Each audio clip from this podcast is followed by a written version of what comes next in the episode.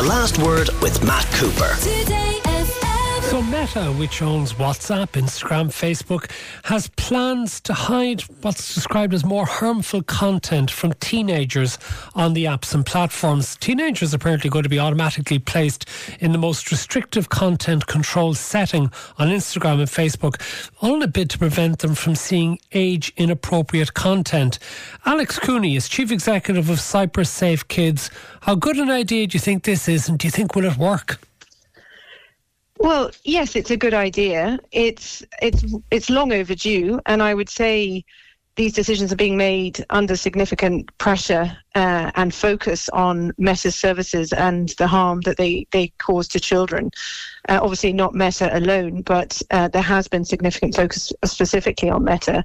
And will it work? Well, I mean, it depends. It depends how many children are signing up with an accurate age, uh, because according to our research, you know, lots of children are, are, signing up with a fake age to access the services. Certainly, children under the minimum age of 13, and we don't know what age they're putting in. Are, are they putting in an age over 18 in some cases? In which case, these safeguards may well by- bypass them. So, what can be done in that case? Should they be required, for example, to produce a passport?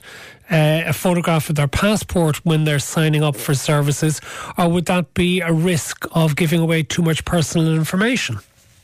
Well, this is the hot debate uh, of our times, uh, and, some, and something we will see change over the coming months and years. Certainly, the Online Safety Commissioner's Office is looking to see that these services provide uh, some sort of age verification, that they do age gate their services um, so that only age appropriate content is going to get through. So it, we will see those changes. It's just going to depend how effective they are. And of course, we need to be mindful uh, that we're not handing over more data to these to these companies that already have so much information on us. So we need to ensure that whatever systems are put in place preserve the privacy of the individuals using the services. Given the bad record that the likes of Meta and other social media providers like TikTok have in allowing inappropriate material to be platformed and visible to young people, including children, should we have confidence in them self policing or is it something that needs to be dealt with with stricter regulation by the state? Absolutely not. No, we should not have confidence in them uh, self regulating or self policing. We know that these companies make billions off the back of advertising to children. There was some research carried out uh, last year by uh, Harvard's School of Public Health, which found that uh, a combined selection of services, including Meta, YouTube, uh, TikTok, Snapchat, and X, made 11 billion uh, in 2022, 11 billion US dollars in 2022 from advertising to children, and 2 billion of that 11 billion was from advertising to children under the age of 12. So it's extremely lucrative to them uh, to have children using their services, and we need to ensure that they are compelled to better protect children using their services. Yesterday, Coimisiún na Meán named 10 platforms to be covered under its pending online safety code, but the absence of Snapchat and WhatsApp, how significant might that be?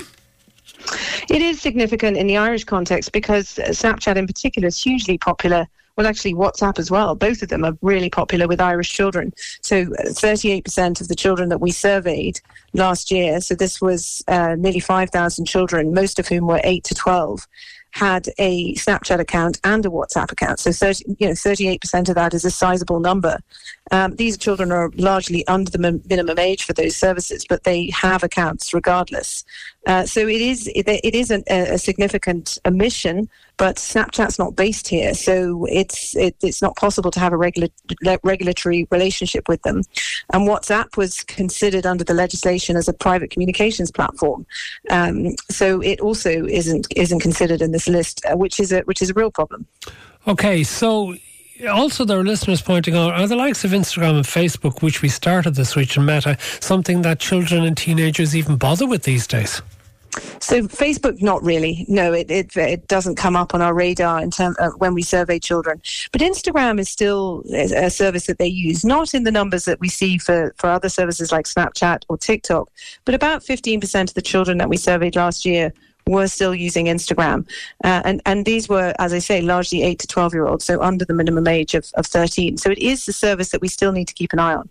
Is it possible, though, Alex Cooney, that this is just impossible to police? That it's too big and the technology is just too far ahead of the authorities? I think we see that with any new emerging uh, uh, industry. You know, it it seems it seems vast and impossible at the outset, but it you know we have to make it so. We have to ensure that children are going to be better protected using these services, and we also have to look at things our, our whole approach as a society. You know, what's the parental responsibility? What's the what should we be doing within our education system, and what kind of owners should we be putting on the tech companies themselves? We know that they have a sense of the age of their users because they advertise to them based on their age. They profile them. So we want to see that kind of technology being harnessed to better protect children using their services. Alex Cooney, Chief Executive of Cyber Safe Kids, thank you. The last word with Matt Cooper. Weekdays from 4:30. Today